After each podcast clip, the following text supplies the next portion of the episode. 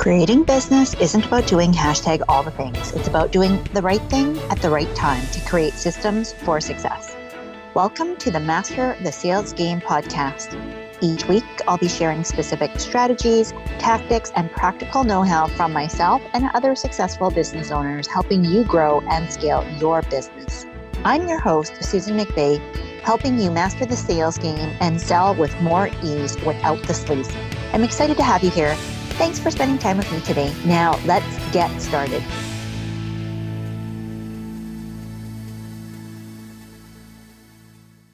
Have you ever wondered, how in the heck can I get more clients? How can I serve more people and do this without having to do more and more and more and more? Because to be perfectly frank, more is not always the answer. However, I know that if you're anything like the clients that I work with, you have more in you to give, you have more in you to support, and you want to make a huge impact on the world while at the same time supporting the amount of income that you make.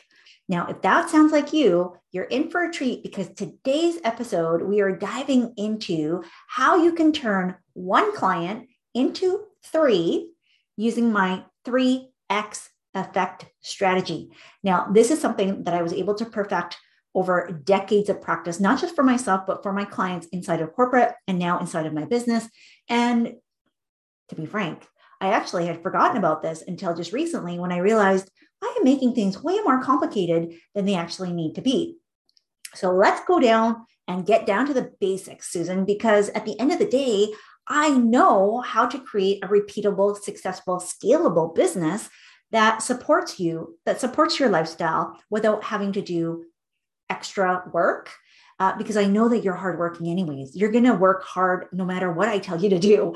That's the truth of the matter. But you don't have to work like a dog and a pony and a bear alongside in order to get the kinds of results that you want to see. And at some point, you're just not going to have anything left in you to give. Not enough hours, not enough manpower, not enough effort, time, energy, money, you name it, you're going to be squeezing that well dry. So this is a simple strategy that works like gangbusters. And I want to share it with you today, because I think if you have any level of success right now, you can leverage one, two, or all three of this strategy. So it's a three X effect, because if you do put into, if you put it into practice, you actually will see multiples of clients, not just turning one client into three, but you may actually see one client turning into three, four, five, six, seven, eight, nine, and beyond. Okay. That's the power of compounding this effect. And I want you to go and listen to the episode that we did all about the Million Dollar Network, because I think coupled together, this is really going to make a lot of sense for how you can leverage your relationships and especially the good work that you're already doing in the world. Okay. So with that being said, let us dive into this juicy topic. Now, if you need more help and support with this, you know the drill. Come and join us inside of Sales Mastery Society, my inner circle, where I help support experts just like you so that you can grow and scale your business and get double the results without having to do double the work. Now, there's a three-part to this strategy, which is why it's called the three X effect, okay? Now, again, I want you to think of this like a three-legged stool. The more that you use one, two, or three, the more balanced your stool is going to be, and the more you're going to see repeatable business over and over again. Now, will just one of these work? Absolutely. But just like if you had a three-legged stool and one leg was stronger or longer than the other, it would feel a little bit lopsided. And while that might be okay for the short term, for something really quick, over the long term, it's going to become more and more uncomfortable. And this is often where I get experts coming to me because their stool is a little bit lopsided. So with that being said, let's start with the most popular, the one that you're probably already thinking of or utilizing in your business, which is referrals. Okay, referrals. Sometimes this is known as like word of mouth, but referrals and having a referral strategy is a very specific way of multiplying the impact that you have with your existing clients. Now, there's two pieces to this. You can definitely go to your existing clients and ask for referrals, or you can create referral partnerships, which is specifically looking at centers of influence, complementary business providers, other people that might have access to your ideal clients and the people that you want to serve, and be able, being able to collaborate with them, being able to set something up that's a little bit more formal. So that I'm talking about the business side of things, where you actually have a discussion around, hey, it's almost kind of like you scratch my back and I scratch your back, but it doesn't necessarily have to be Uh, along those lines either. It could be something where you just go and have a conversation with people to figure out, how can we create a win-win? Is there an opportunity for us to collaborate or refer business back and forth? So again, when I was in, in, in corporate, the most popular business arrangement that I had, the one that worked the best for me, for my referrals, was professionals. So I'm talking about lawyers and accountants in particular. Uh, because of the nature of the work that I did in finance, we had a lot of individuals where we needed to send them to lawyers, and we also needed to send them to accountants, and vice versa. Because if you are a lawyer or an accountant, you get access to a lot of private information that, just like us on finance, you get a lot of private information for clients as well. And as a result, we wouldn't be sharing client information, but we definitely would see, hey, there's an opportunity for us to be able to wrap our arms around this particular client, send them to somebody that we know, like, and trust, and we know will do good business for them. And more importantly, that we know is aligned to how we do business, our vision, our values, our mission, just in the way that we, we work in our op- operations, right? So referrals ended up being, man, I think it was like fifty percent of the relationships that ended up doing business with us were generated through referrals. Now, that is a big piece of the pie. And as I said before, you want to make sure that your three-legged stool is somewhat balanced. You can't control the outcome, meaning I couldn't control the volume of business uh, that I would be receiving or the size of the deals that I was receiving. But at the end of the day, the intensity of the focus and the effort and the time that I was be spending on each one of these three X effect strategies was equally weighted. Now, how do you evaluate a referral partner? Well, you really have to take a look and see, is it reciprocal? Are we uh, having a meeting in the minds, right? Do we understand what the expectation is? And how frequently are we going to check up on each other and, and see how we're doing against the goals or the discussions or the conversation and expectations that we've held, and hold each other accountable to one another? Now, in the case of a client, because you can absolutely do this, even if you don't have a center of influence, even if you don't want to create a referral partnership with somebody, you can set this up with your existing clients. Now, it does take a little bit of effort on your part to make sure that you're proactively engaging with your clients in such a way that it makes sense for you to ask for referrals. Now, that's going to beg the question, Susan, when do I ask for referrals? The best time to ask for referrals is when your client is happy with the work that you have completed, when they have celebrated a win, when there is a high moment in the conversation that you're having, when they have received Uh, an expectation that they were looking for, or even better, you've blown their socks off and they're wowed by the experience. This is a perfect time to encourage them to think of somebody else that you could be helping in the same way that you have helped them. Remember, like meets like. And oftentimes, just like we do, our clients are surrounding themselves with other people that are like them, that have similar values, that have similar goals, that probably have similar interests. And so depending on the nature of the type of business that you're in, that can be a really easy win for you to be able to get access to other people that are like your best clients, the ones that are getting the best results and that you love working with. Now, again, you get to pick and choose, because not everybody that's getting results with you is somebody that you want to duplicate and have more of in your business.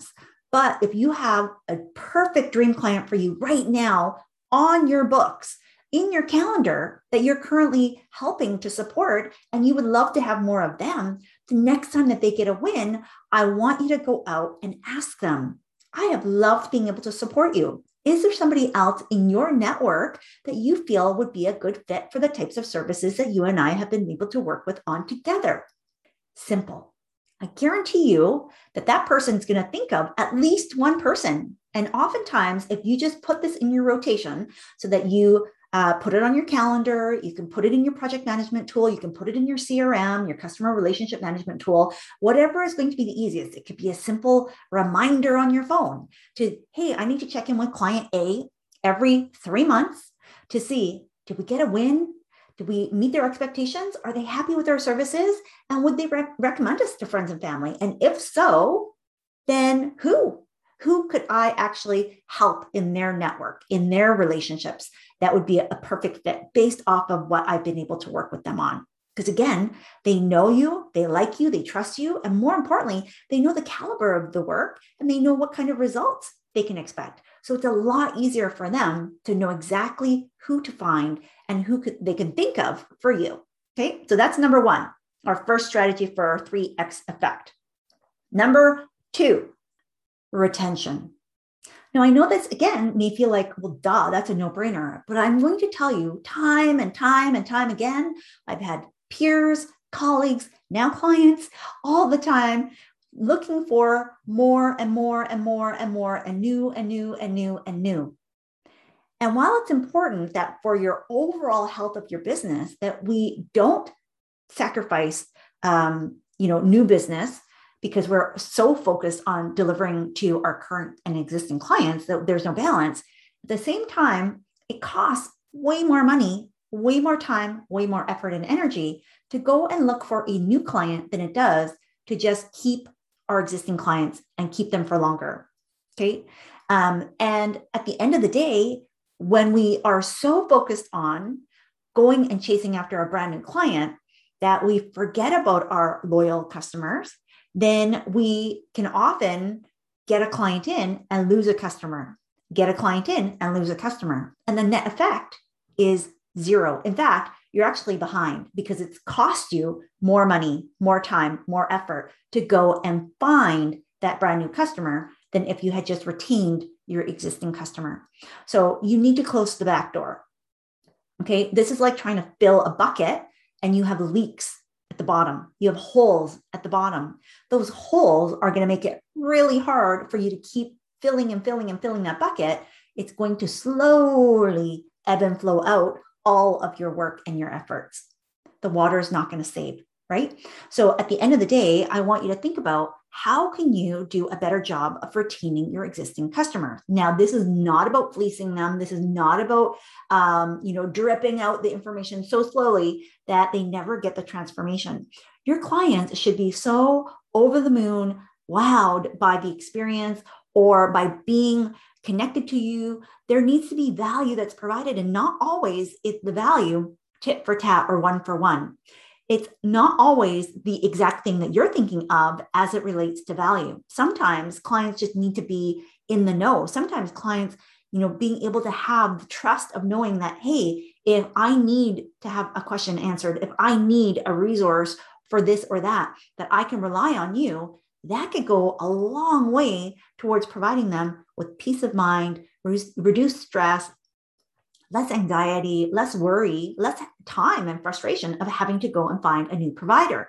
So I have a client right now where mm, I think maybe once or twice a year checks in and tells me what's going on. But every time that that that occurs, there is something that's added of value that far exceeds the amount that, that is being invested. And so as a result, it's well worth the investment, not only of the money, but ultimately any time that is being provided as a result of the interaction that we're having. And so don't always think that you have to retain customers by, you know, only doling out bits and spurts in an effort to keep them for longer. In fact, that comes from a place of lack, from a place of scarcity. And I would encourage you to do as much as you need to in the context and the boundary of whatever you're doing for your clients, without having that fear, without feeling like, oh, I have to trap my clients in order to retain them. No, if you simply just ask what they find of value and give them more of that and continue to serve them from a place of abundance and from gratitude and leadership, they will find ways to maintain the relationship with you, even if they do need to end up uh, leaving the nest, so to speak. And maybe um, they will end up being your raving fans, your ambassadors, and people that are going to be able to, to send you clients as a referral source, as an example. So now we use leverage uh, strategy number one. And you are also leveraging strategy number two, which is closing the back door, making sure that you're not leaving room for risk, for gaps, and for existing clients to not be serviced to the fullest capabilities that you're able to, to provide the value that they're looking for so that they're going to run out the back door. The third strategy in the three X effect strategy, so that you can turn those one clients into multiples, at least three. This works like gangbusters again. Um, so I was a little bit torn because I actually have two. So I might throw in the extra one as kind of like a bonus. So the third one is references. Now, I know that's an old-fashioned word, but if you're going to use like social proof, testimonials, whatever it looks like.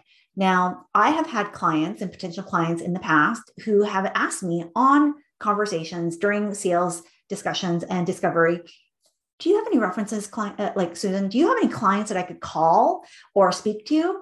And again, way back when, I actually used to collect because I was an independent salesperson. Yes, I was working inside of a corporate company, but by and large, the only thing that differentiated me from a colleague, because we were working for the same company, we worked under the same umbrella and used the same logos, so to speak, offered the same products and services, was me.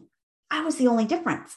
And so I needed social proof. I needed somebody to speak and vouch for the experience that they would have in working with me, especially if somebody was still kind of earlier on in the conversation. Maybe they had just stepped into my office for the first time ever. So I made it a practice to, um, to collect and ask for references. And they used to be like reference letters. You know, like when you work for a company and you get a reference, and sometimes you'll collect a reference letter, whether that's electronic or paper-based. I'm probably totally aging myself right now with this reference, so bear with me. But when you have somebody that will vouch for you, when you have somebody who says, I know how this person operates, it's kind of like a referral without them having to actively do the work. Okay, so this is a more passive form of receiving referrals in that somebody else has been able to say, yeah, I've worked with Susan and here's what that's been like. And so whether they are able to be available for a conversation, or you can use them as testimonials on your website or on your landing pages or really any of your marketing collateral, references, even if you're in a face-to-face environment, I literally would pull out pieces of paper of actual letters that clients had signed that I could hand over to the C-suite that I was selling to. And they would take a look at that and go, oh, okay, great, right? Because it would address their concerns.